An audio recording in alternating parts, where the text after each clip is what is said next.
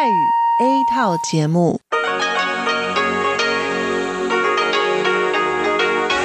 ที่นี่สถานีวิทยุเรดิโอไต้หวันอินเตอร์เนชันแนล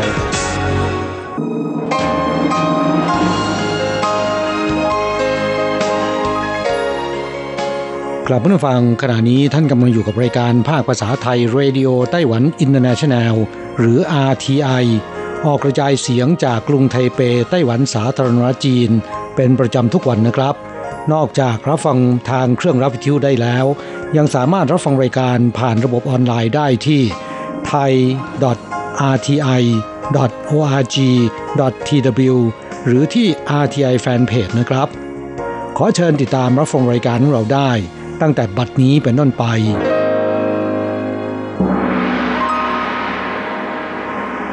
สวัสดีครับผู้ฟังที่รักและคิดถึงทุกท่าน กระผมอโศกศรีจันทร์พร้อมกับคุณอัญชันกลับมาพบกับผู้ฟังอีกเช่นเคยนะครับ ในช่วงของสโมสรผู้ฟัง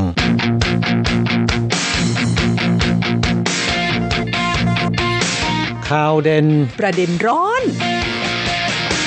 คุณฟังคะใกล้ปีใหม่แล้วในความเป็นจริงเนี่ยอากาศควรจะหนาวเหน็บนะคะ แต่ว่าปีนี้นั้น ตั้งแต่เริ่มเข้าหน้าหนาวมา ดูเหมือนว่าจะมีบรรยากาศแบบหน้าหนาวแค่ ครั้งสองครั้งเท่านั้นเองนะคะครับอากาศค่อนข้างวิปริตนะครับ โดยเฉพาะเมื่อวันจันทร์วันอังคารที่ผ่านมาแหมร้อนมาก เหมือนกับหน้าร้อนเลยนะช่วงกลางวันนี้ที่เราไปข้างนอกนะคะโอ้ยนี่มันเกือบจะ 30 องศาเลยทีเดียวนะคะครับยังใส่เสื้อแขนสั้นกันได้ ในขณะที่ปลายสัปดาห์นั้นมีลมหนาวลูกหนึ่งพัดมานะคะถือเป็นลูกที่ 2 ของปีนี้ก็ทำให้อุณหภูมิเนี่ยลดลงไปประมาณ 10 องศานะคะ แต่ว่าก็แค่2อสวันแล้วก็กลับมาอ่าอุ่นขึ้นอีกนะคะซึ่งลักษณะของหน้าหนาวแบบนี้เนี่ยเขาเรียกกันว่าหนวนตงนะคะหรือว่าฤดูหนาวที่อบอุ่น โดยในช่วงสองสมปีมานี้หน้าหนาวของไต้หวันนี่รู้สึกว่าจะไม่ค่อยหนาวซะเลยนะคะครับอากาศวิปริตนะฮะไม่เหมือนกับหน้าหนาวในสมัยก่อนนะค่ะซึ่งก็จะทำให้ผู้คนปรับตัวไม่ทันเป็นหวัดได้ง่าย แล้วก็ วัคซีนไข้หวัดใหญ่สำหรับปีนี้นะครับก็มาช้าซะด้วย เพราะฉะนั้นจึงหวั่นกันว่า ปีนี้ไข้หวัดใหญ่อาจจะระบาดหนักกว่าทุกปีที่ผ่านมานะฮะคาดการณ์ว่าน่าจะเป็นช่วงตรุษจีนนะคะจะเป็นช่วงที่ไข้หวัดใหญ่ระบาดหนักที่สุด โดยสัปดาห์นี้จากสถิติของกระทรวงสาธารณสุขไต้หวันบอกว่า คนที่เป็นไข้หวัดใหญ่นั้นมีมากถึง 90,000 กว่ารายนะคะแล้วก็ในจำนวนนี้เนี่ยมีประมาณ 40-50 รายที่อาการหนัก รุนแรงเลยทีเดียวนะคะเพราะฉะนั้นเพื่อนฟังของเราต้องระมัดระวังสุขภาพด้วย ครับอากาศวิปริตเช่นนี้นะครับ ไม่เพียงแต่ส่งผลกระทบต่อสุขภาพร่างกายของผู้คนเท่านั้นนะครับ ยังมีผลไปถึงพืชผักผลไม้ด้วย ทำให้ผลไม้บางอย่างเนี่ยไม่ออกดอกออกผลนะครับ ค่ะที่รุนแรงที่สุดเห็นจะได้แก่ลิ้นจี่กับลำไยนะคะ ผลไม้สองชนิดนี้จะเป็นผลไม้ในเขตร้อน แต่ว่ามันชอบอากาศที่หนาวก่อนที่จะออกดอกเนี่ยอากาศต้องหนาวนิดนึงอ่าทำให้ดอกผลเนี่ยออกได้ดีนะคะ แล้วก็ผลผลิตจะมาก ปีไหนที่อากาศหนาวหน่อย ปีนั้นเนี่ยลิ้นจี่กับลำไยจะได้ผลผลิตเยอะ ครับแต่ 2 ปีที่แล้วแล้วก็รวมทั้งปีนี้ด้วยนะฮะซึ่งก็คาดว่าผลผลิตลิ้นจี่และลำไยเนี่ยน้อยมากนะครับ ค่ะจากสถิติของปีที่แล้วเนี่ยนะคะเขาบอกว่าลิ้นจี่กับลำไยเนี่ยผลผลิตลดน้อยลงไป ได้แค่ประมาณ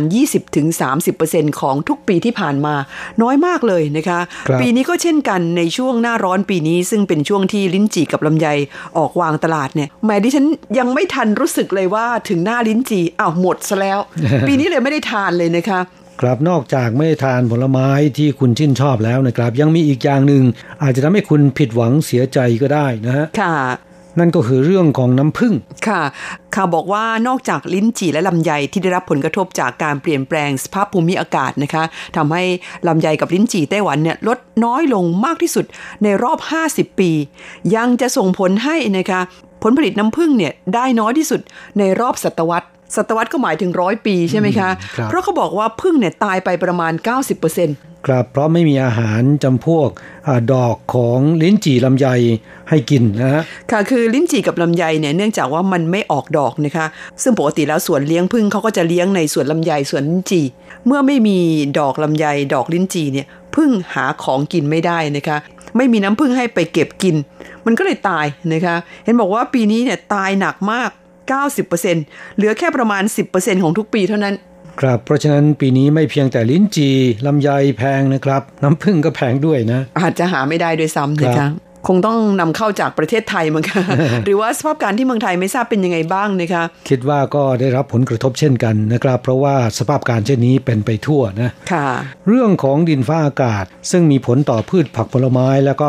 อาหารบางประเภทที่คนเรานิยมทานกัน อย่างเช่นน้ำผึ้งแล้วนะครับ ก็ยังมีผลต่ออาชีพบางอย่างนะฮะอย่างเช่นว่าอาชีพจับลูกปลาไหลโอ้เคยได้ยินไหมครับ ไม่เคยค่ะ มันเกี่ยวกันยังไงคะครับช่วงนี้เนี่ยชาวประมงในเกาฉงและผิงตงตื่นจับลูกปลาไหลกัน เรือประมงบางลำเนี่ยคืนเดียวเขาบอกว่าจับได้คิดเป็นมูลค่ากว่า1ล้านเหรียญไต้หวันนะฮะค่ะ ทุกปีในช่วงพฤศจิกายนถึงเดือนธันวาคมนะครับ ก็เป็นฤดูการวางไข่ของปลาไหลญี่ปุ่น โดยปลาไหลชนิดนี้ไม่เพียงแต่คนญี่ปุ่นชอบนะครับ คนไต้หวันก็ชอบเหมือนกันนะเพราะว่าวัฒนธรรมในการกินของคนไต้หวันกับญี่ปุ่นนั้นอ่าคล้ายๆกัน เนื่องจากญี่ปุ่นเคยปกครองไต้หวันมาก่อนนะครับ เพราะฉะนั้นพูดถึงปลาไหลแล้วเนี่ยคนไต้หวันก็ชื่นชอบเป็นอย่างมาก โดยเฉพาะปลาไหลพันธุ์ญี่ปุ่น เพราะว่ามีเนื้อนุ่มรสดี แล้วก็เชื่อกันว่าเป็นยาบำรุงกำลัง แก้โรคลม ปวดเมื่อย เคล็ดยอก แล้วก็ทำให้ร่างกายอบอุ่น จึงมีราคาแพงนะครับ แต่ถ้าว่าพันปลาไหลที่เลี้ยงนี้นะครับได้มาจากแหล่งพันปลาตามธรรมชาติ เนื่องจากมนุษย์เรายังไม่สามารถผสมพันปลาไหลนี้ได้เอง จึงต้องออกไปดักจับในท้องทะเล หรือตามปากแม่น้ำ โดยในช่วงนี้เนี่ยเขาบอกว่าราคาตัวละประมาณ 130ถึง150 เหรียญไต้หวัน ซึ่งถือเป็นราคาที่ดีมากนะครับค่ะชาวประมงในนครเกาโฉงและผิงตง ซึ่งเป็นเขตพื้นที่ที่มีลูกปลาไหลมากที่สุด จึงออกไปจับ ซึ่งต้องไปจับกันกลางคืนนะครับ ช่วงอากาศดีคงไม่เป็นไร แต่ปลายปีเช่นนี้หากว่ามีคลื่นลมหนาวพัดมาเนี่ยต้องไปจับปลาไหลตัวอ่อนตามริมทะเลหรือว่าปากแม่น้ำก็จัดเป็นงานที่ค่อนข้างลำบากนะ ปลาไหลญี่ปุ่นเนี่ยจริง ๆ แล้วมันวางไข่ในทะเลของญี่ปุ่นนะครับ แต่ทำไมถึงมาปรากฏที่ไต้หวัน ก็เป็นเพราะว่าไข่ปลาไหลถูกกระแสน้ำดำนะครับ หรือที่เรียกกันว่าคูโรชิโอพัดพามาถึงริมหาดทะเลแถวภาคใต้ของเกาะไต้หวัน หน้านี้ชาวประมงจึงนำเรือประมงออกไปจับ ลูกปลาไหลกันเต็มที่ ชาวประมงบางรายบอกว่าเฉลี่ยนะครับ จับได้คืนละประมาณ 2,000ถึง3,000 ตัวนะฮะค่ะราคาตัวละ 130ถึง150 เหรียญเฉลี่ยรายได้เนี่ยคืนละประมาณ3แสนถึง4แสนเหรียญก็ถือเป็นรายได้ที่ดีมากนะครับค่ะอ่าแต่ก็ใช่ว่าจะมีบ่อยเฉพาะหน้านี้เท่านั้นนะครับ ขณะที่ชาวประมงในเมืองเหมียวลี่และอีหลาน ก็บ่นกัน เพราะว่าพยายามออกไปจับเหมือนกันแต่ว่าได้น้อยนะครับ สู้ที่ผิงตงและเกาฉกไม่ได้นะฮะอ๋อแหมดิฉันก็เพิ่งทราบนะคะว่า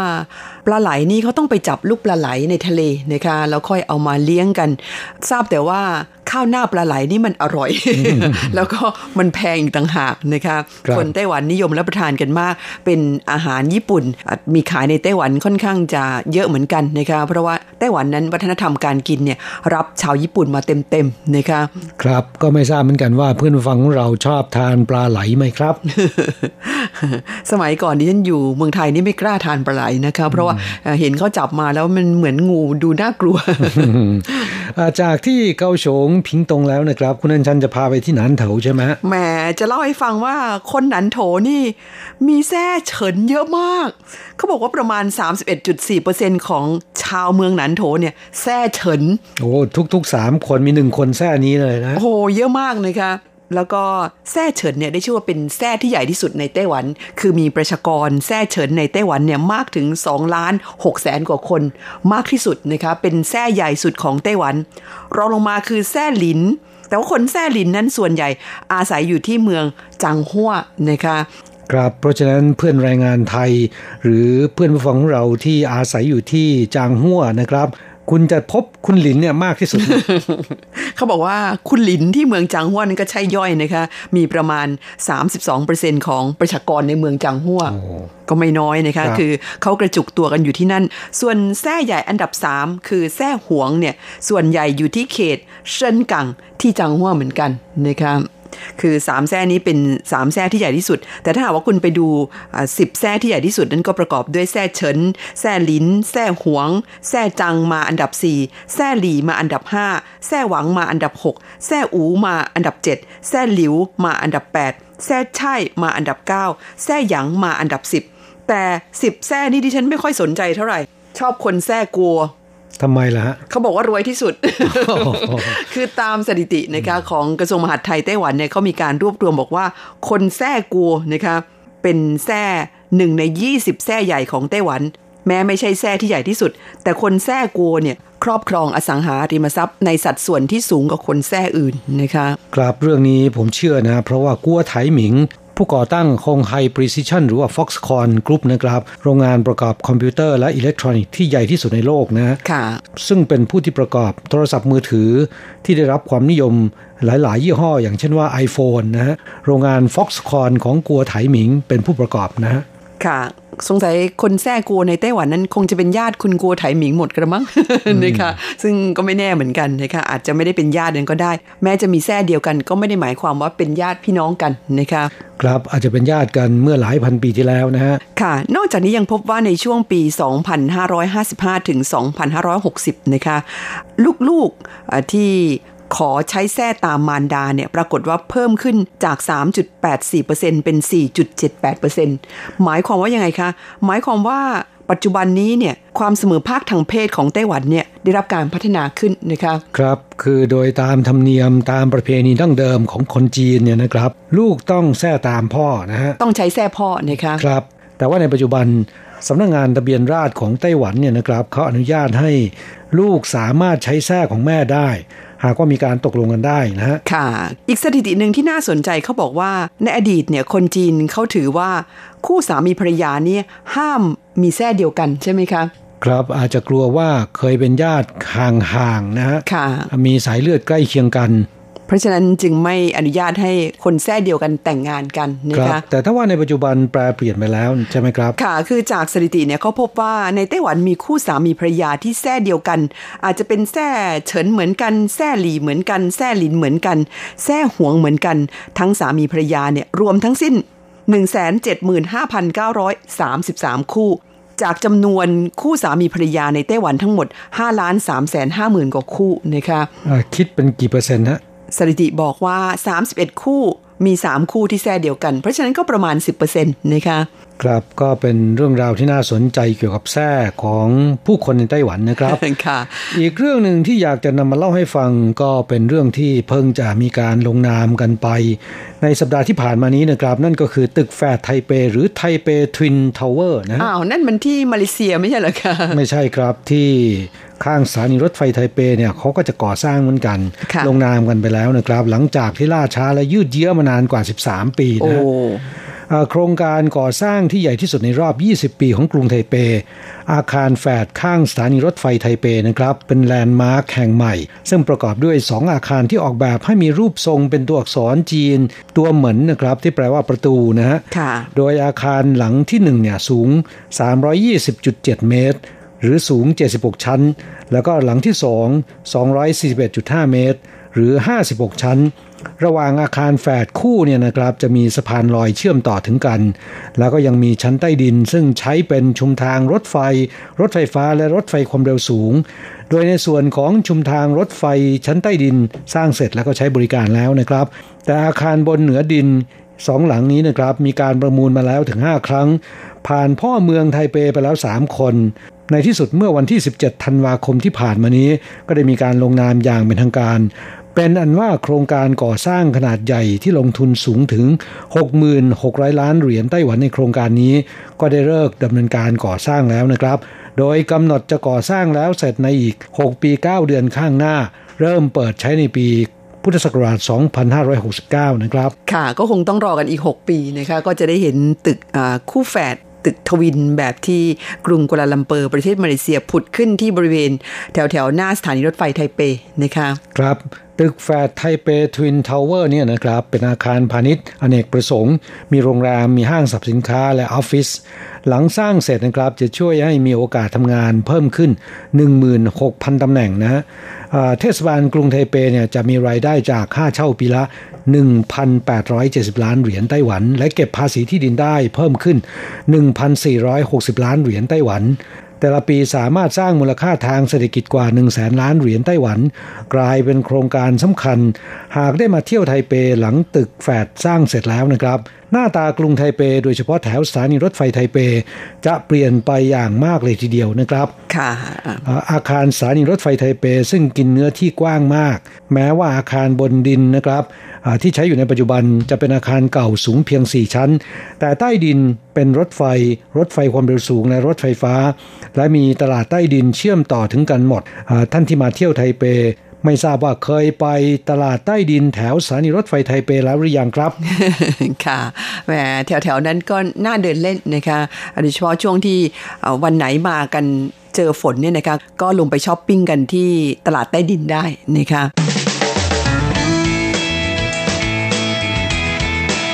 คลายความทุกข์ปันความสุข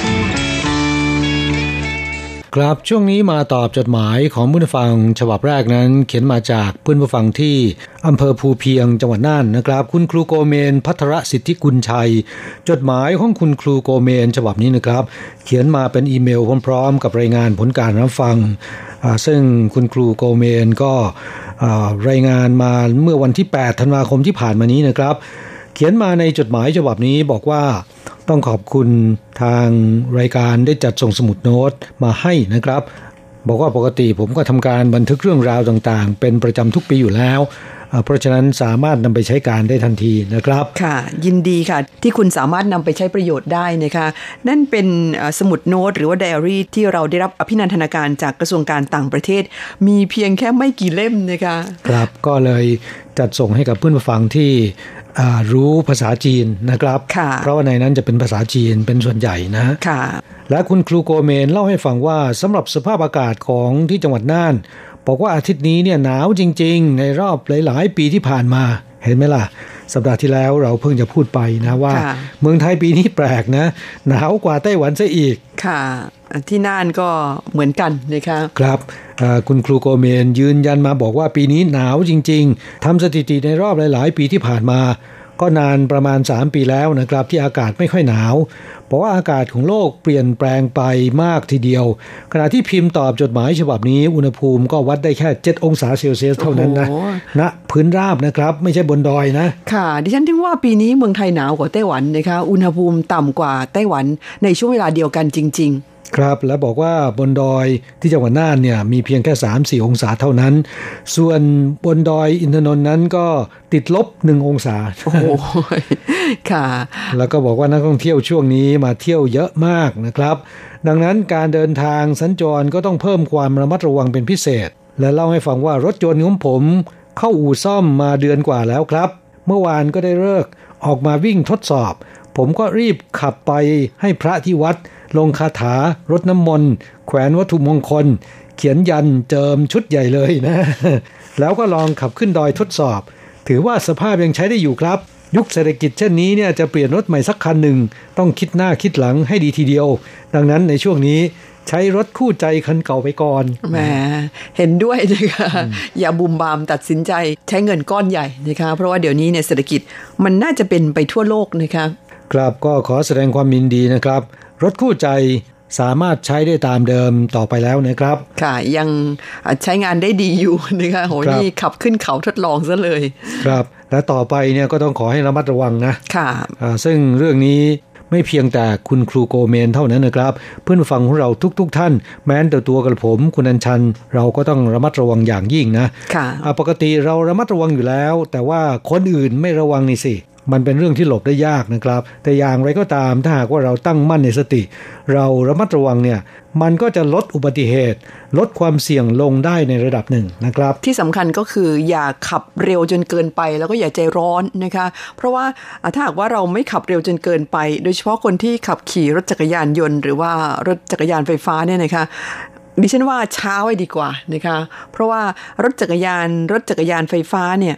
อย่างที่คนไต้หวันบอกเขาบอกว่าโรเปาเทียนะคะก็คือ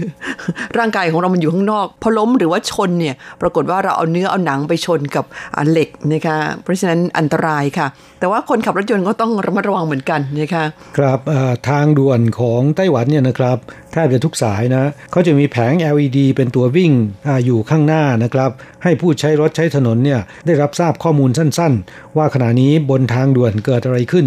หากว่าไม่มีสถานการณ์หรือเกิดอุบัติเหตุเนี่ยเขาก็จะมีสโลแกนหรือมีคำเตือนต่างๆนะซึ่งก็เป็นเรื่องที่ดีนะครับ อย่างเช่นว่า บอกว่าเดือนนี้คนที่ขับรถโดยไม่รักษาระยะห่างกับรถคันหน้า แล้วเกิดรถชนกันตายไปแล้วจำนวนกี่คน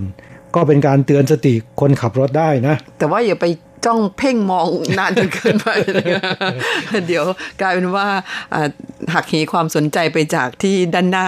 เกิดอุบัติเหตุได้ง่ายเหมือนกันนะคะครับอย่างสโลแกนที่บอกว่า ไปถึงที่หมายช้าดีกว่าไปเข้าโรงพยาบาล หมายถึงว่าเราขับรถเร็วนะครับ อาจจะไม่ถึงที่หมาย แต่ไปถึงโรงพยาบาลก่อนนะค่ะจดหมายของคุณครูโกเมน ฉบับนี้นะครับ เล่าให้ฟังบอกว่าข่าวเด่นประเด็นร้อนที่ฟังจากในรายการวันนี้ ต้องยกให้ข่าวบริษัท โรงงานน้ำตาลไต้หวันนำชีหมูมาทำเป็นน้ำดื่มได้สำเร็จ ตอนดื่มคงจะคิดหนักน่าดูทีเดียว ไม่ทราบว่าจะไหลลื่นลงคอได้ฉลุย หรือว่าพ่นออกมาจากปากเนี่ย ที่แน่ๆเขาดื่มโชว์กันด้วย คงหวานอร่อยดังที่เขายกยอแน่นอนนะครับ ต้องขอยกนิ้วให้จริง ๆ เรื่องของฟาร์มเลี้ยงหมูเนี่ยนะครับ เป็นที่รังเกียจของผู้คนโดยทั่วไปนะ มันเหม็นน่ะนะคะครับไปตั้งอยู่ที่ไหนชาวบ้านก็ยี้ที่นั่นนะแต่ในปัจจุบันเริ่มแปลเปลี่ยนไปแล้วนะครับ ผู้เลี้ยงรายใหญ่ๆเนี่ยเขาก็พยายามปรับปรุงฟาร์มเลี้ยงหมู ให้เป็นฟาร์มแบบไฮเทคโนโลยี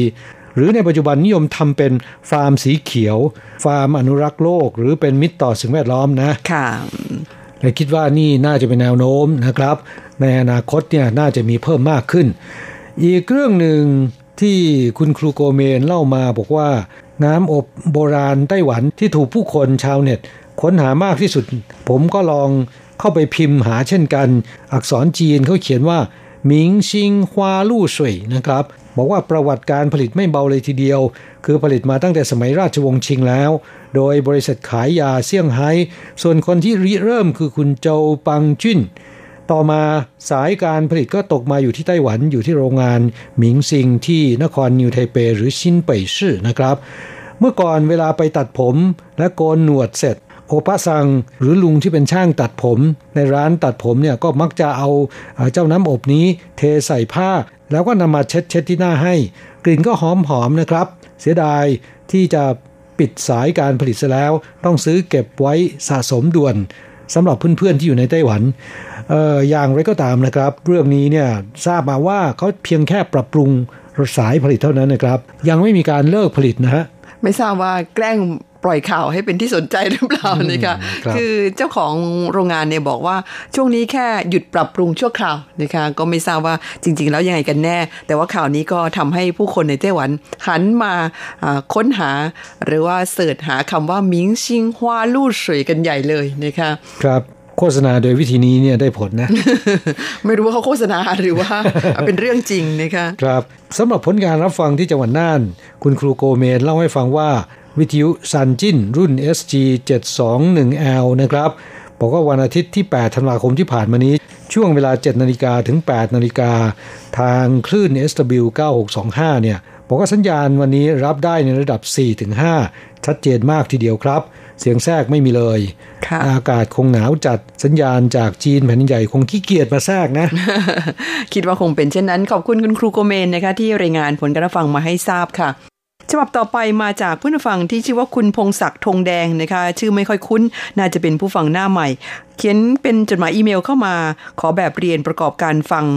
การสอนภาษาจีน วิทยาลัยภาษาจีนทางอากาศ บอกว่าเรียนผู้อำนวยการวิทยาลัยภาษาจีนทางอากาศ ทุกบทเรียนรายการนี้ดีมากครับ สำหรับผู้ที่เรียนภาษาจีน ผมติดตามมาตลอดขอบคุณเป็นอย่างมากครับ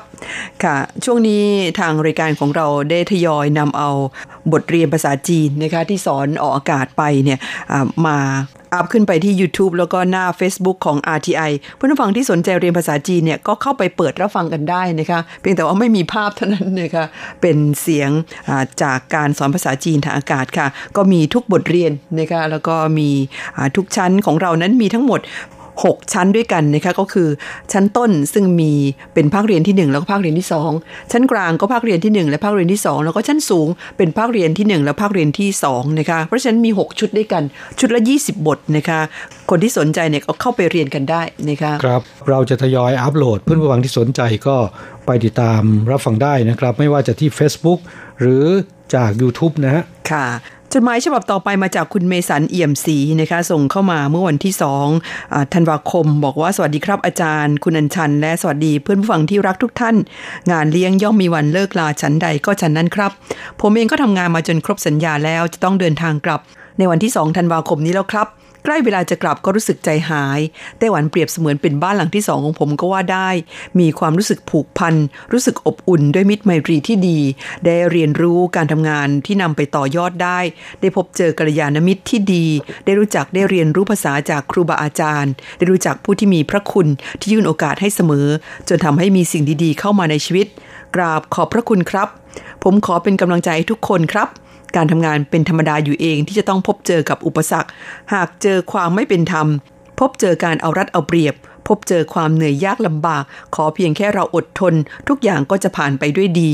ขอเป็นกำลังใจให้กับผู้ที่ทำงานในโรงงาน ผู้ที่ทำงานในไซต์งานก่อสร้าง โดยเฉพาะน้องๆผู้อนุบาลที่ทำหน้าที่การงานน่าเห็นใจมาก ทั้งนี้และทั้งนั้นก็อดไม่ได้ที่จะเป็นกำลังใจให้บุคคลกลุ่มหนึ่ง ผู้ต้องขัง ชีวิตที่ผิดพลาดก็ถือว่าเป็นประสบการณ์ชีวิตนะครับ และนำมาเป็นบทเรียนชีวิต แก่ตนเองและผู้อื่นต่อๆไป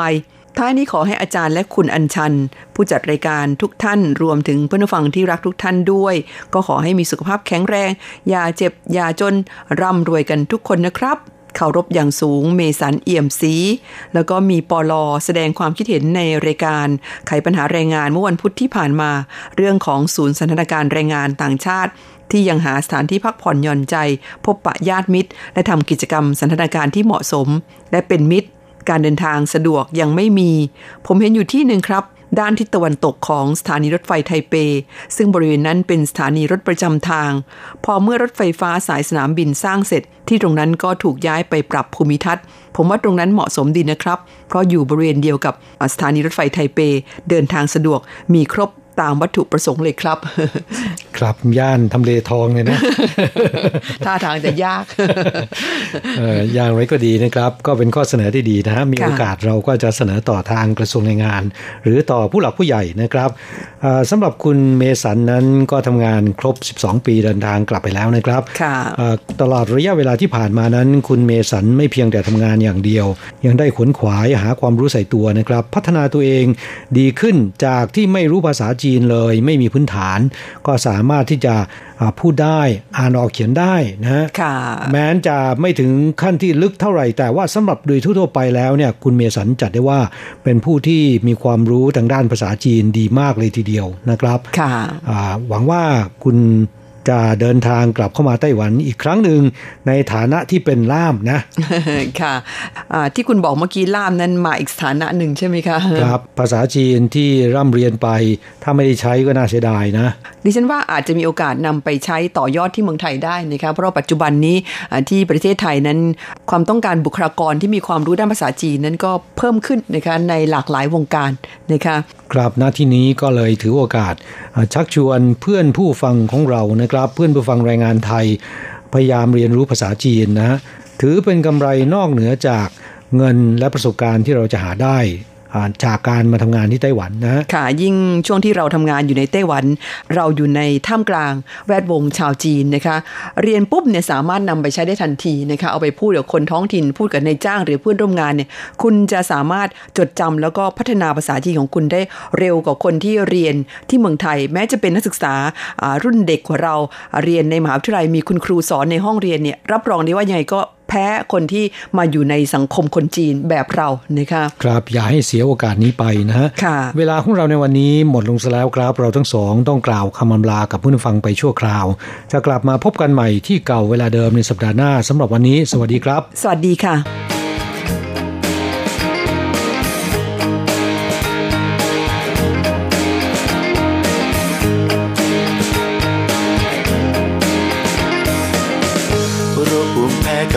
จนทนไม่ได้มอก็ขอให้หนีจากกรุงเทพไปพี่เลือกมาจังหวัดนี้ เพราะเห็นว่าอากาศดีกว่าที่ใดแน่ใจนะว่ามาเพื่อรักษาตัว ผู้ชายจากกรุง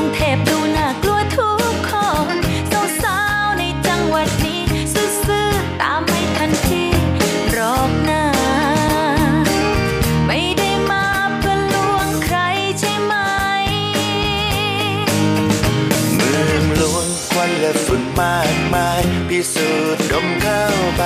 ร่างกายก็เป็นภูมิแพ้ผู้หญิงที่กลุ้มเจ็บก็อันตรายเพราะพวกเธอหลายใจ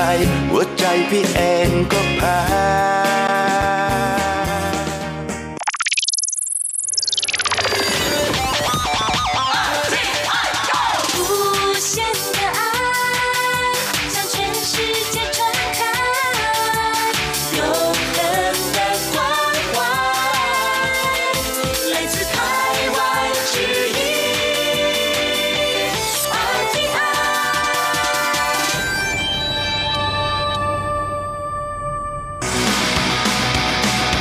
อย่างนี้เป็นยังไงนะ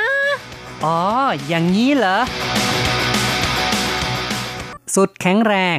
อาม่าวัย 95 ปี เป็นอาสาสมัครกวาดขยะชุมชน แทนการออกกำลังกาย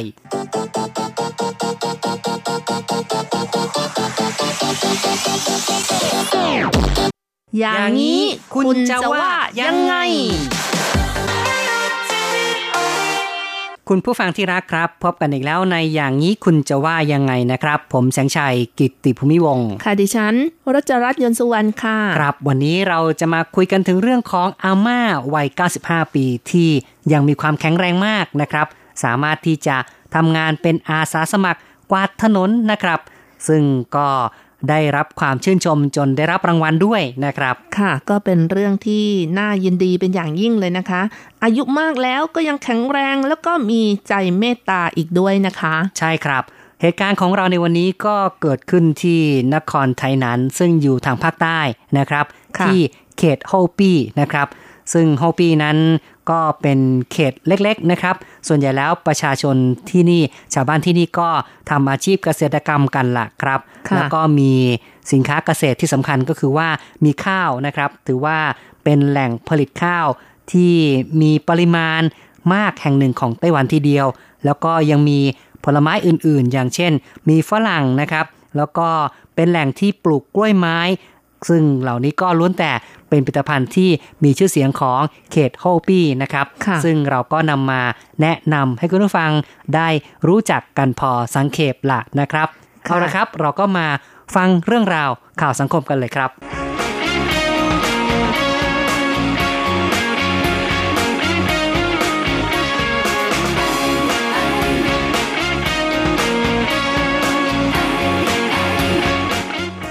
อาม่าวัย 95 ปี เป็นอาสาสมัครกวาดขยะชุมชน แทนการออกกำลังกาย ที่เขตเฮาปี้นครไทยนั้น อาม่าชิวซูผินวัย 95 ปี ยามปกติจะใช้เวลาว่างกวาดถนนแทนการออกกำลังกาย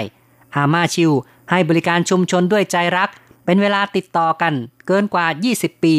จนได้รับรางวัลอาสาสมัคร จากกองกิจการสิ่งแวดล้อมนครไทยนั้น อาม่าบอกว่า ถ้าไม่คิดว่าฉันแก่เกินไป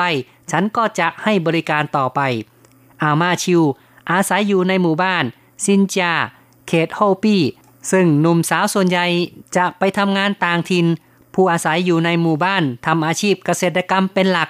อาม่าเป็นคนอารมณ์ดี ชอบร้องเพลง เมื่อได้ยินเสียงดนตรีก็มักจะร้องรำทำเพลงไปด้วย ทุกวันอาม่าชิวจะไปร้องเพลงที่ศูนย์กิจกรรมชุมชน มีความกระตือรือร้นยิ่งกว่าวัยรุ่น แม้อายุ 95 ปี แต่มือไม้ยังคล่องแคล่ว สามารถปั่นจักรยาน ไปถอนหญ้าในทุ่งนาได้ ปัจจุบันมีฐานะเป็นย่าทวด มีลูกชาย 3 ลูกสาว3ชิวเจิ้นอี ลูกชายคนโตวัย76 ปีบอกว่า อาม่าไม่เคยเรียนหนังสือ อ่านไม่ได้ แต่จำเนื้อเพลงคาราโอเกะได้ ลูกชายสงสัยถามอาม่าไม่เคยเรียนทำไมอ่านได้ อาม่าหัวเราะบอกว่า เวลาเห็นตัวหนังสือบนจอ เห็นบ่อยๆ ก็จำได้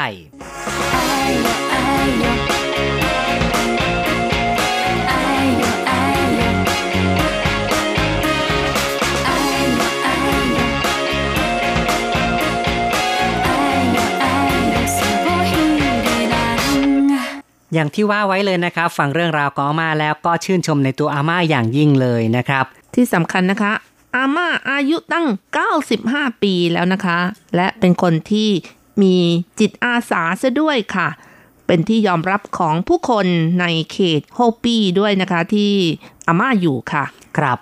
ในปัจจุบันนั้นกล่าวได้ว่าไต้หวันก็ก้าวเข้าสู่สังคมผู้สูงอายุนะครับ จำนวนคนชรานั้นก็มากขึ้นเรื่อยๆแล้วนะครับ ค่ะ ตอนนี้ไต้หวันก็เข้าสู่สังคมผู้สูงวัยอย่างเป็นทางการแล้วค่ะ เนื่องจากคนอายุ 65 ปีขึ้นไป ทะลุ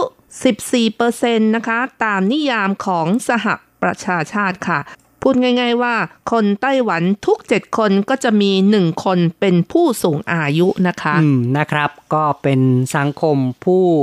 สูงอายุอย่างเป็นทางการนะครับ ผู้ที่ 65 ปีขึ้นไปมีจำนวนถึง 14%แล้วนะครับค่ะคาดว่าอีก 6-7 ปีข้างหน้านะคะ สัดส่วนของผู้สูงอายุในไต้หวันจะเพิ่มขึ้นเป็น 20%เลยทีเดียวนะคคะรับก็จะเข้าช่วงช่วงที่เรียกว่า สังคมผู้สูงวัยสมบูรณ์นะครับ เพราะฉะนั้นเมื่อมีผู้สูงอายุมากขึ้นนะคะ ทางรัฐบาลเองก็พยายามมีนโยบายที่จะให้สวัสดิการผู้สูงอายุ โดยเฉพาะอย่างยิ่งตอนนี้ก็อยู่ในช่วงใกล้เลือกตั้งประธานาธิบดี ต่างคนต่างก็เอาอะไรนะคะ นโยบายชูออกมาอย่างเต็มที่เลยใช่ไหมใช่คะครับ ก็ทั้งพักฝ่ายค้านฝ่ายรัฐบาลต่างก็พยายามที่จะหาเสียงนะครับ ก็พยายามงัดนโยบาย คิดนโยบายต่างๆ ที่จะเอาใจประชาชน ซึ่งรวมทั้งกลุ่มผู้สูงอายุด้วย ซึ่งก็แน่ ๆว่า คงจะต้องหาทางดูแลนะครับ เพราะฉะนั้นก็จะหาทางเสนอโครงการดูแลผู้สูงวัยนะครับ เรียกกันว่าการดูแลระยะยาวนะครับ ค่ะ นอกจากนี้แล้วนะคะ แต่ละเมืองก็จะมีนโยบายที่ต่างกันเกี่ยวกับผู้สูงอายุ อย่างเช่นว่า ให้ผู้สูงอายุเป็นรายเดือนนะคะ เดือนหนึ่งประมาณ 3,000 ถึง 4,500 เหรียญไต้หวัน แล้วก็ในแต่ละเทศกาลอย่างเช่น เทศกาล 3 เทศกาลใหญ่ ๆ เช่น ตรุษจีน ทศกาลบ้าจัง เทศกาลไหว้พระจันทร์ หรือแม้แต่วันผู้สูงอายุวันที่ 9 เดือน 9 ตามปฏิทินจีน หรือเรียกกันว่าฉงหยางเจียนะคะ ก็มีการมอบเงินให้กับผู้สูงอายุอีกด้วยนะคะอืมพยายามดูแลอย่างดีเนาะนะครับ บางเมืองนะคะ แต่ละเทศกาลมีมากถึง 2,500 เหรียญไต้หวัน 1 ปีมี 4 เทศกาลอย่างต่ำก็มีตั้งโอ้โห10,000เหรียญไต้หวันแล้วนะคะ อืม ครับ คือให้เงินในแต่ละเทศกาลนี้ก็เรียกว่าไม่น้อยเลยนะครับ แต่ละเทศกาลให้ประมาณ 2,500 เหรียญไต้หวันทั้งปี นับนับรวมไปแล้วก็ได้เป็นหมื่นเหรียญไต้หวันอยู่ครับ ค่ะ นอกจากนี้แล้วก็ยังมีให้ผู้สูงอายุเนี่ยไม่ต้องจ่ายเบี้ยประกันสุขภาพ ซึ่ง แต่ละเดือนนี้ต้องจ่ายประมาณ 1,000 เหรียญไต้หวัน แต่ใช้บริการประกันสุขภาพเหมือนคนปกติด้วย โอ้ถือว่าก็ให้สวัสดิการมากเลยทีเดียว บางเมืองนะคะ มีการตัดแว่นสายตาฟรี ใส่ฟันปลอมฟรี อย่างนี้เป็นต้นค่ะ ครับก็ถือว่ากลายเป็นภาระสังคมอยู่เหมือนกันนะครับ ที่รัฐบาลต้องจัดสรรงบประมาณมาดูแล ผู้สูงอายุ ก็ทำให้หนุ่มสาวนั้นคงจะต้องลำบากมากขึ้นนะครับ ในการที่จะต้องจ่ายภาษี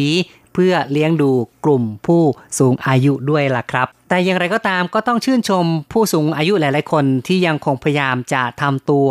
ให้มีประโยชน์นะครับ เป็นอาสาสมัครอย่างเช่นอาม่าชิวท่านนี้เป็นต้นนะครับ ค่ะต่อไปเราก็มาฟังความคิดเห็นจากคุณผู้ฟังกันบ้างค่ะ มีความรู้สึกอย่างไรเกี่ยวกับอาม่าชิว อายุ 95 ปี แต่ยังเป็นอาสาสมัครกวาดขยะให้กับบ้านเมืองอีกนะคะ ใช่ครับ ก็มาฟังจากคุณที่คำพรนะครับ จากการพูดคุยทางโทรศัพท์ครับ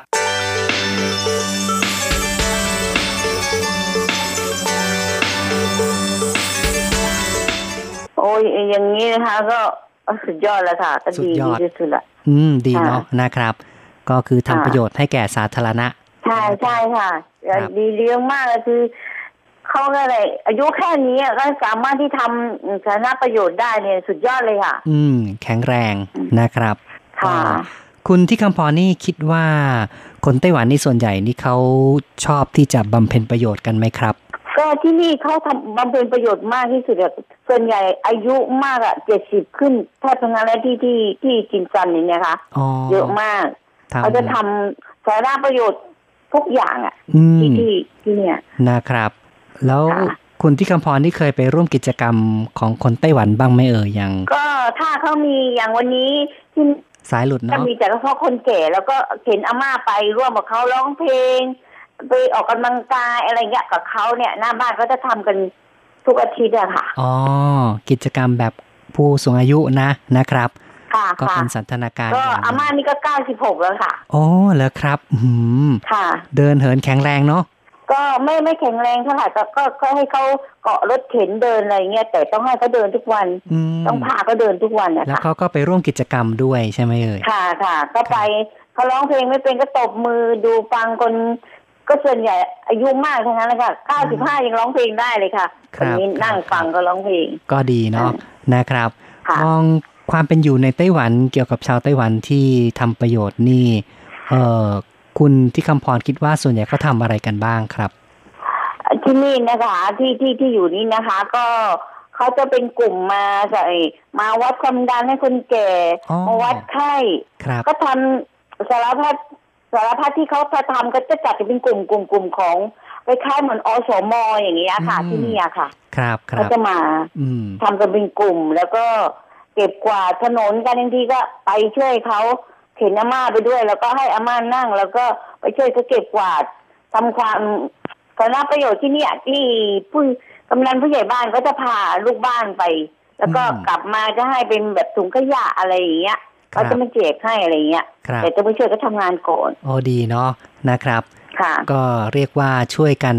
พัฒนาค่ะนะครับก็พัฒนาค่ะรอบจะไปร่วมเขาประจำเลยค่ะก็เข็นอาม่าไปด้วยๆแม่ไปดีร่วมจังขาเลยด้วเนาะนะครับค่ะก็ได้ทั้งบุญกุศลเนาะแล้วก็ได้ทำให้ค่ะเกิดประโยชน์ แล้วก็ได้เห็นสภาพแวดล้อมที่มีความสวยงามนะครับ ใช่ค่ะใช่คค่ะรับขอบคุณนะครับที่คุณที่กำพรพูดคุยกับเรานะครับ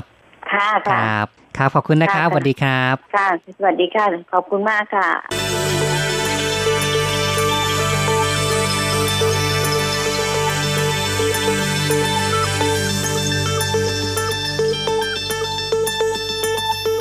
ครับ โดยสรุปนั้นคุณที่คำพรก็บอกว่าสุดยอดจริง ๆสำหรับอาม่าเนาะที่บำเพ็ญประโยชน์ให้แก่สังคมนะครับค่ะ ต่อไปเราก็มาฟังความคิดเห็นจากทาง Facebook กันบ้างค่ะ เรามีคำถามไปบอกว่า สุดยอดอาม่าเห็นแล้วคุณคิดว่าเราควรจะทำประโยชน์ให้กับสาธารณะอย่างไรบ้างนะคะ ค่ะ คุณยุรีก็ตอบมาว่า ขอให้แข็งแรงตลอดไปค่ะ อืม ชื่นชมอาม่า ก็อวยพรเลยนะครับ ค่ะ คุณพัชรินนะคะ ก็เขียนมาบอกว่าคิดถึงคุณยายที่บ้านเลยค่ะอ๋อคุณยายก็คงจะแข็งแรงน่าดูเหมือนกันเลยนะครับ เนี่ยค่ะ คุณนรินทร์บอกว่าขอให้แข็งแรงตลอดไปอาม่าสู้อืมสู้สู้สู้สู้ๆเนาะนะครับๆค่ะ คุณจัญญาบอกว่ายายน่ารักนะคะ ครับ เป็นคนที่ทำตัวน่ารักนะครับบำเพ็ญประโยชน์ด้วยการกวาดถนนนะครับ คุณที่ใช้นามว่าชาไข่มุกนะคะ ก็เขียนมาบอกว่าใช่เลยครับ การออกกำลังกายเป็นยาวิเศษจริงใช่นะครับ จริงๆเนี่ยบางครั้งเราก็ไม่จำเป็นต้องไปออกกำลังกายแบบเป็นทางการนะครับ การที่เราทำงานบ้าน กวาดบ้าน กวาดถนนเนี่ยก็สามารถที่จะออกกำลังกายได้เป็นอย่างดีเหมือนกันครับๆคุณกมลวันบอกว่าเยี่ยมมากอาม่าน่ารักที่สุดนั่นนะสิครับ ยอดเยี่ยมนะครับ แล้วก็คุณประยุทธ์บอกว่างวดนี้ไม่พลาดโอ้โห9559 ครับเนาะนะครับ คงจะคงจะถูกถูกกินไปเรียบร้อยมั้งนะครับ ก็มีสองอย่างนะคะไม่ถูกกินก็ถูกราถูงกหวัวลยค่ะถูกหวยหรือว่าถูกกินน่ะ ไม่ทราบเหมือนกันว่าจะเลือกอันไหนเนาะนะครับ ค่ะ นอกจากนี้นะคะก็ยังมีคุณผู้ฟังหลายท่านเลยนะคะ ยกนิ้วโป้งมาให้เป็นรูปสติกเกอร์มาอย่างคุณเข็มพร คุณซูลี่เซนแล้วก็คุณวิเชียน คุณจินาคารนะคะอืมบอกว่านับถือจริง ๆ คุณประจักษ์ก็เช่นกันนะคะครับส่งสติกเกอร์ปรบมือให้นะใช่คะนะครับ ต่างก็ชื่นชมกันมาทั้งนั้นเลยนะครับค่ะ ต่อไปเราก็มาฟังความคิดเห็นจากทางอีเมลกันบ้างค่ะ คุณพรชัยเองก็เขียนมาบอกว่า สุดยอดจริงๆเลยครับ ขอพระเจ้าอวยพรอาม่าชิวครับะก็ขอให้อาม่าแข็งแรงแข็งแรงอืมอายุครับเกินร้อยนะคะอนั่นยู่น่ะให้สิครับนานๆที่สุดเลใช่ยนะครับ ก็เป็นผู้ที่ทำตัวน่ารักมาก ๆนะครับ ในการช่วยเหลือสังคมนะครับ อาจารย์เกษมทั้งทองนะคะ เขียนมาบอกว่าอาม่าวัย 95 กวาดขยะชุมชน แทนการออกกำลังกาย เข้าใจผิดอะไรหรือเปล่าครับ การโอ้ออกกำลังกายคงจะไม่ใช่เฉพาะการออกกำลังกายตามรูปแบบที่กำหนดว่าต้องเป็นแบบนี้แบบนั้นครับผมว่าการออกกำลังกายนั้นทำได้ทุกรูปแบบที่ร่างกายได้ออกกำลังอืมการกวาดขยะชุมชนก็เป็นการออกกำลังกายแขนกำลังขากำลังสายตา รวมถึงกำลังสมองอีกด้วยกำลังความคิดด้วยว่าจะกวาดอย่างไร กวาดแล้วเอาไปที่ไหน จะใส่ถังขยะหรือจะกองเอาไว้ดี เห็นไหมล่ะ ว่าอาม่าได้ออกกำลังกายทุกส่วนจึงแข็งแรงและอายุยืนถึง 95 ปี และจะอยู่ถึงร้อยปีโดยไม่ยากซะด้วยอืมนั่นน่ะสิครับ เราก็คิดว่าน่าจะถึงเป็นร้อยปีได้นะครับ เพราะว่าคนแบบนี้นี่ก็เป็นคนที่อารมณ์แจ่มใสนะครับค่ะเพราะว่าดูจากในเนื้อหาข่าวอาม่าก็ไปชอบร้องคาราโอเกะด้วยโอ้นะคชรัอบบร้องเพลงเป็นชีวิตจิตใจเลใช่ยนะคะแล้วก็อืมก็เป็นคนที่มีความหมั่นเพียรในการเรียนรู้นะครับอาม่านี่เป็นคนที่ไม่ไม่รู้หนังสือคืออ่านหนังสือไม่ออก แต่ค่ะว่าไปร้องคาราโอเกะนี่ร้องนานๆ มองตัวหนังสือบนจอไปเรื่อยๆ เนี่ยจำหนังสือได้หมดเลยนะครับแหมเยี่ยมยอดค่ะนะครับ สามารถเรียนรู้ได้ด้วยตนเองนะคะ ใช่ครับ อาจารย์เกษมยังเขียนมาอีกว่า ผมเองก็ออกกำลังกายด้วยการเดินไปเดินมา จากหน้าบ้านไปหลังบ้าน จากชั้นล่างไปชั้นบน และไล่จับหลานวัยกำลังซนอยู่นะครับค่ะก็ก็ถือเป็นการออกกำลังกายเช่นกันนะใช่นะครับ คือขอให้เอ่อเคลื่อนไหวนะครับทำนู่นทำนี่เนี่ยก็รับรองว่าร่างกายก็จะแข็งแรงได้นะครับค่ะและที่สำคัญนะคะ ต้องทำด้วยใจรักซะด้วยนะคะ ไม่ใช่ว่าบังคับให้ทำแล้วก็ไม่ชอบอีกด้วยนะคะ คือถ้าไม่ฝืนเราก็จะสนุกกับสิ่งที่เราทำนะครับค่ะ คุณชัยนรงค์นะคะ ก็เขียนมาบอกว่า คนที่เสียเงินไปใช้บริการสถานออกกำลังกายฟิตเนสมักไม่เคย หรือว่าไม่ชอบทำงานบ้านการทำงานบ้านหรือว่ากิจกรรมมูฟเมนต์ประเภทต่างๆ นั้น มันก็เป็นการเคลื่อนไหวร่างกายอย่างดี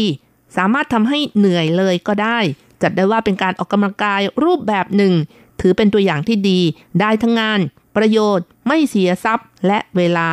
อาม่าคงได้รับพรสวรรค์ จากการช่วยเหลือสังคมมาอย่างยาวนาน จึงทำให้สุขภาพใจที่ดีจนน่าทึ่ง น่าอิจฉา ใช่นะครับ นี่ก็เป็นอีกผู้หนึ่งที่สนับสนุนว่าเราควรจะทำงานบ้านนะครับ ไม่จำเป็นต้องไปเสียเงินเพื่อเข้าฟิตเนสเลยนะครับค่ะบางคนนั้นต้องจ่ายเดือนหนึ่งนี่หลายพันนะครับ ปีหนึ่งก็หลายหมื่นนะครับ เพื่อที่ว่าจะต้องไปฟิตเนสทุกวัน แต่จริง ๆ แล้วเนี่ยเราก็สามารถจะหาวิธีการออกกำลังกายอย่างอื่นได้ ที่ได้ประโยชน์แล้วก็ประหยัดทรัพย์นะครับ ค่ะ เอาที่สบายใจก็แล้วกันนะคะ อย่าไปเบียดเบียนใครก็แล้วกัน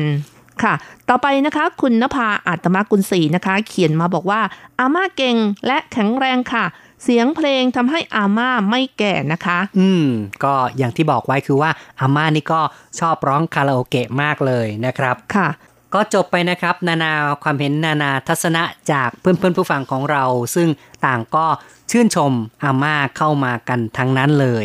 นะครับ ค่ะ พูดถึงในเรื่องของอาม่าที่กวาดถนน แล้วก็ทำเรื่องอาสาสมัคร หรือว่าทำประโยชน์ให้กับสาธารณะนะคะ ในไต้หวันเองนี่ว่าไปแล้วนะคะ คนก็เอ่อให้ความสำคัญในเรื่องนี้ไม่น้อยเหมือนกันนะคะ ครับ หลายคนนี่หลังจากที่ปลดเกษียณแล้วก็ไม่อยู่เฉยนะครับ ชอบที่จะไปเป็นอาสาสมัคร อย่างบางคนนั้น เขาก็ชอบไปอยู่ตามโรงพยาบาลก็มีนะครับ ให้บริการ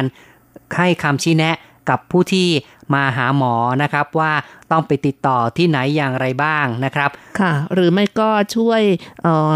วัดความดันหรือว่าส่งเอกสารอะไรต่างๆนะคะ นอกจากนี้แล้วก็ยังมีอาสาสมัครช่วยกันเก็บขยะชายหาดก็ไม่น้อยเช่นกันนะคะครับเพราะว่าปัจจุบันนี้ขยะเต็มโลกไปแล้วนะคะ อืม ก็ต้องช่วยกันดูแลล่ะนะครับ การที่ ไปเก็บขยะนั้นก็เป็นการทำความสะอาด แล้วก็ทำให้มีการนำเอาวัสดุต่างๆ นั้นที่รีไซเคิลได้ก็นำมารีไซเคิลนะครับ ค่ะ โดยเฉพาะอย่างยิ่งขยะตามชายหาดต่างๆนะคะ ถือว่ามากมายเลยทีเดียว อย่างเช่น ที่เผิงหูอย่างนี้นะคะ ก็มีอาสาสมัครเป็นพันคนเลยนะคะ ช่วยกันทำความสะอาดชายหาดในช่วงของวันสำคัญ อย่างเช่น วันคุ้มครองโลกวันที่ 22 เมษายนอย่างนี้เป็นต้นนะคะ เพียงแค่ระยะเวลาไม่กี่ชั่วโมงนะคะ สามารถเก็บขยะได้ตั้งหลายสิบตันเลยนะคะอืมเยอะจริง ๆ เลยนะครับ เพราะฉะนั้นนี่ก็เป็นสิ่งที่กระตุ้นให้หลายๆคนเนี่ยหันมาสนใจต่อสิ่งแวดล้อมนะครับ พยายามรักษาสิ่งแวดล้อมให้มีความสมบูรณ์นะครับค่ะ ไม่เพียงแต่เท่านั้นนะคะ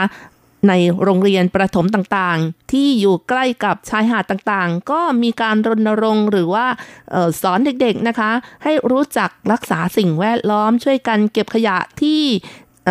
ชายหาดอย่างนี้เป็นต้นนะคะ อย่างที่เราเคยคุยกันนะคะ ที่ว่าเด็กเก็บกล้องถ่ายรูปของคนญี่ปุ่นได้นะคะ ก็คือว่าไปบำเพ็ญประโยชน์ แล้วก็เลยไปเจอกล้องที่ลอยมาจากญี่ปุ่นนะครับ จนกลายเป็นข่าวที่ฮือฮาทางหน้าหนังสือพิมพ์นะครับ ทั้งสาวเซรีน่านะครับ เจ้าของค่ะกล้องนี่ก็เดินทางมาไต้หวันมาพบกับเด็กๆนะครับ แล้วก็เด็กๆนี่สุดท้ายก็ไปญี่ปุ่นเหมือนกันนะครับค่ะอมีการรวมทีมแล้วก็ไปขอสปอนเซอร์ เดินทางไปญี่ปุ่นเพื่อเผยแพร่ วัฒนธรรมของไต้หวันให้แก่ชาวญี่ปุ่นด้วย ก็เลยกลายเป็นเรื่องที่น่าประทับใจเป็นสิ่งที่สร้างความสัมพันธ์ระหว่างประชาชนสองประเทศครับ สิ่งที่เราพูดมาเหล่านี้ก็ล้วนแต่เป็นเรื่องที่เกิดจากการเป็นอาสาสมัครนะครับ ซึ่งอาสาสมัครนั้นก็ไม่ได้จำกัดเฉพาะว่าจะต้องเป็นอาม่าแก่แล้ว ถึงไปทำงานอาสานะครับ คือคนทุกเพศทุกวัยเนี่ยก็สามารถที่จะมาทำงานเป็นอาสาสมัครกันได้นะครับ แต่ว่าในฐานะของผู้ชราในไต้หวันเนี่ยนะครับ ซึ่งถ้าเออแทนที่จะอยู่บ้านแบบอืมเซ็งเซ็งเงาเงาๆนะครับ ออกมา ช่วยทำนู่นทำนี่ก็ถือว่าเป็นสิ่งที่ดีมากเลยนะครับ เป็นการสร้างบรรยากาศของความเอื้ออาทรกันในสังคมนะครับ แล้วก็ต้องบอกว่าสังคมไต้หวันนั้นก็ไม่ได้ทอดทิ้งคนชรานะครับ เพราะะอย่างที่เราบอกไปแล้วว่า ปัจจุบันนั้นไต้หวันก็ก้าวเข้าสู่ยุคของเออสังคมผู้สูงวัยแล้วนะครับ เพราะว่ามีสัดส่วนประชากร 65 ปีถึง 14%แล้วนะครับ แน่นอนนะคะ เมืองต่างๆ นี่มีผู้สูงอายุมากเลย จากการทำสถิติเขาบอกว่าที่เมืองจาอี้นี่จะมีผู้สูงอายุมากที่สุดซะด้วยนะคะ ในบรรดาเมืองใหญ่ ๆ หรือว่านครทั้งหลายค่ะ ซึ่งถ้าดูจากสถิติของกระทรวงมหาดไทยนะคะ ดูในเรื่องของดัชนีผู้สูงอายุ อัตราส่วนระหว่างผู้สูงอายุตั้งแต่ 65 ปีขึ้นไป กับเด็กที่มีอายุต่ำกว่า 14 ปี มีอัตราส่วนสูงขึ้นอย่างเห็นได้ชัด ซึ่งสิ่งนี้นะคะก็แสดงให้เห็นว่าผู้สูงอายุนี่มีจำนวนมากขึ้นนะคะ โดยเฉพาะอย่างยิ่งที่เมืองจาอี้หรือว่าจังหวัดจาอี้เขาบอกว่าอัตราส่วนนี้มีสูงถึง 167.9 สูงสุดในไต้หวันเลยนะคะ ครับก็คงต้องบอกว่าจำนวนผู้สูงวัยในไต้หวันมากขึ้นเรื่อยๆ ส่วนจาอี้ที่ว่านี่ก็เป็นจังหวัดที่อยู่ทางภาคใต้ของไต้หวันนะครับ เป็นเมืองที่รัฐบาลก็พยายามที่จะกระตุ้นให้เมืองนี้นี่มีชีวิตชีวามากขึ้นนะครับ ได้ไปสร้างพิพิธภัณฑ์ พระราชวังสาขาภาคใต้ที่นี่ด้วยนะครับ ก็หวังว่าในอนาคตนี่อาจจะทำให้สัดส่วนผู้สูงวัยอาจจะน้อยลงก็ได้นะครับ ถ้าหากว่ามีคนไปเที่ยวมากขึ้น มีงานทำ ก็อาจจะมีคนอพยพเข้าไปเพื่อทำงานอาจจะปรับปรุงทำให้โครงสร้างของประชากรนั้น อาจจะมีอายุน้อยลงก็ได้เนาะนะครับค่ะ พูดถึงผู้สูงอายุมากขึ้นนะคะ ปัญหาที่ตามมาก็มีมากมายเช่นกันนะคะ อย่างเช่น ขาดแคลนผู้อนุบาลเป็นต้นนะคะ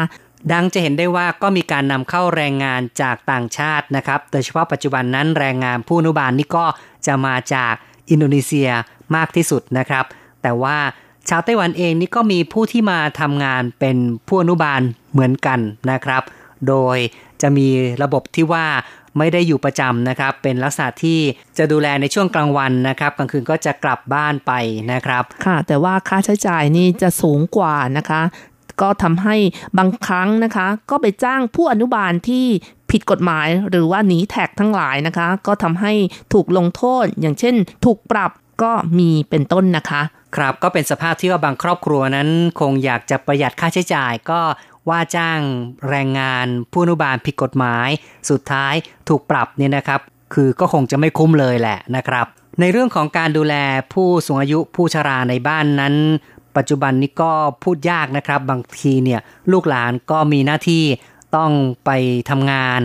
ต้องอยู่ต่างเมืองเป็นต้น และลูกหลานส่วนใหญ่ต่างก็มีครอบครัวของตัวเองนะคะ ก็ทำให้ผู้สูงอายุหลายคนก็มีความเหงาเช่นกันนะคะ ใช่และบางทีผู้สูงอายุเหล่านี้ก็เริ่มจะทำใจได้เหมือนกันนะครับ เพราะค่ะว่าจากผลการสำรวจเรื่องของความกตัญญูต่อผู้สูงอายุนะครับ ซึ่งจากการสำรวจของมูลนิธิสวัสดิการ คนชราหงเต้านะคะทำการสำรวจความคิดเห็นเกี่ยวกับการกระตัญญูในปี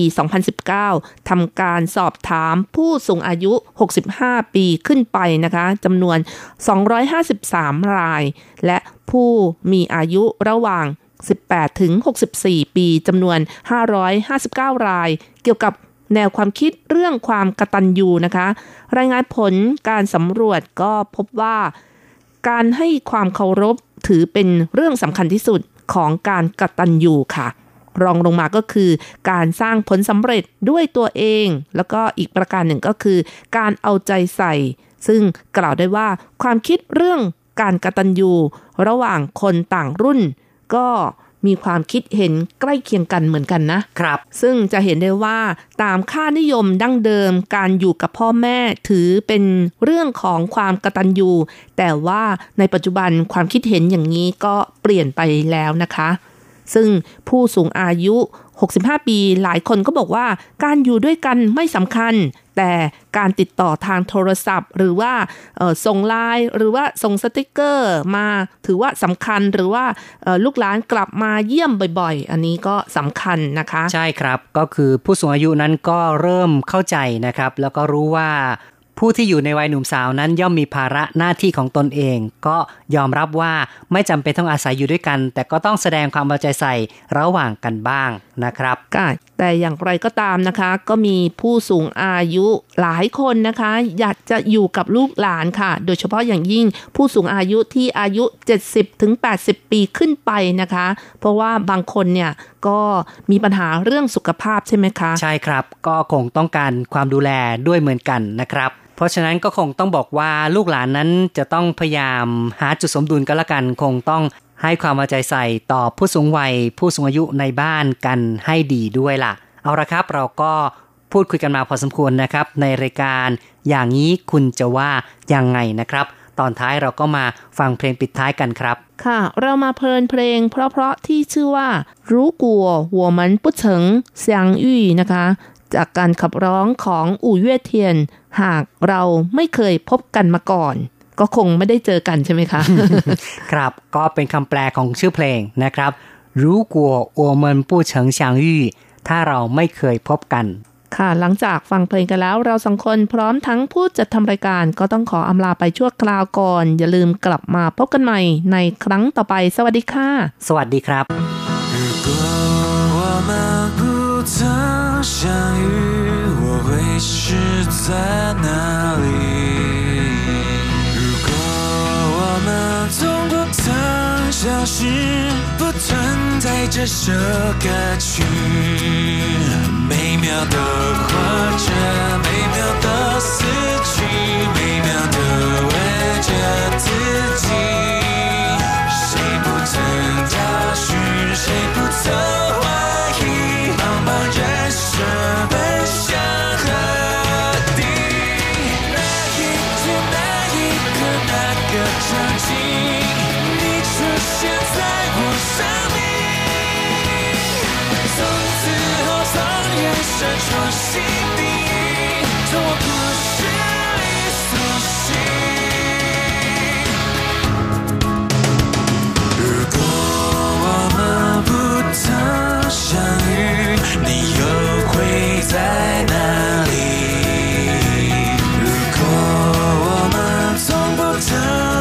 相识，人间又如何运行？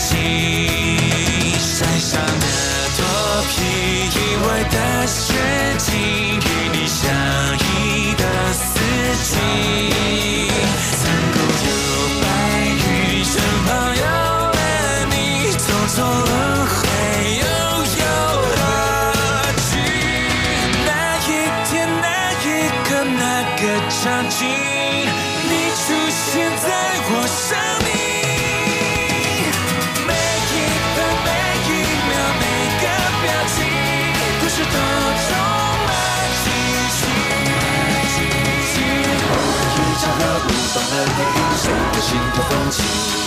像了火气，万人追寻，划破回忆不停。是擦身相遇，或擦肩而去，命运有点险情。无数时间线，无尽可能性，终于交织上你。那一天，那一刻，那个场景，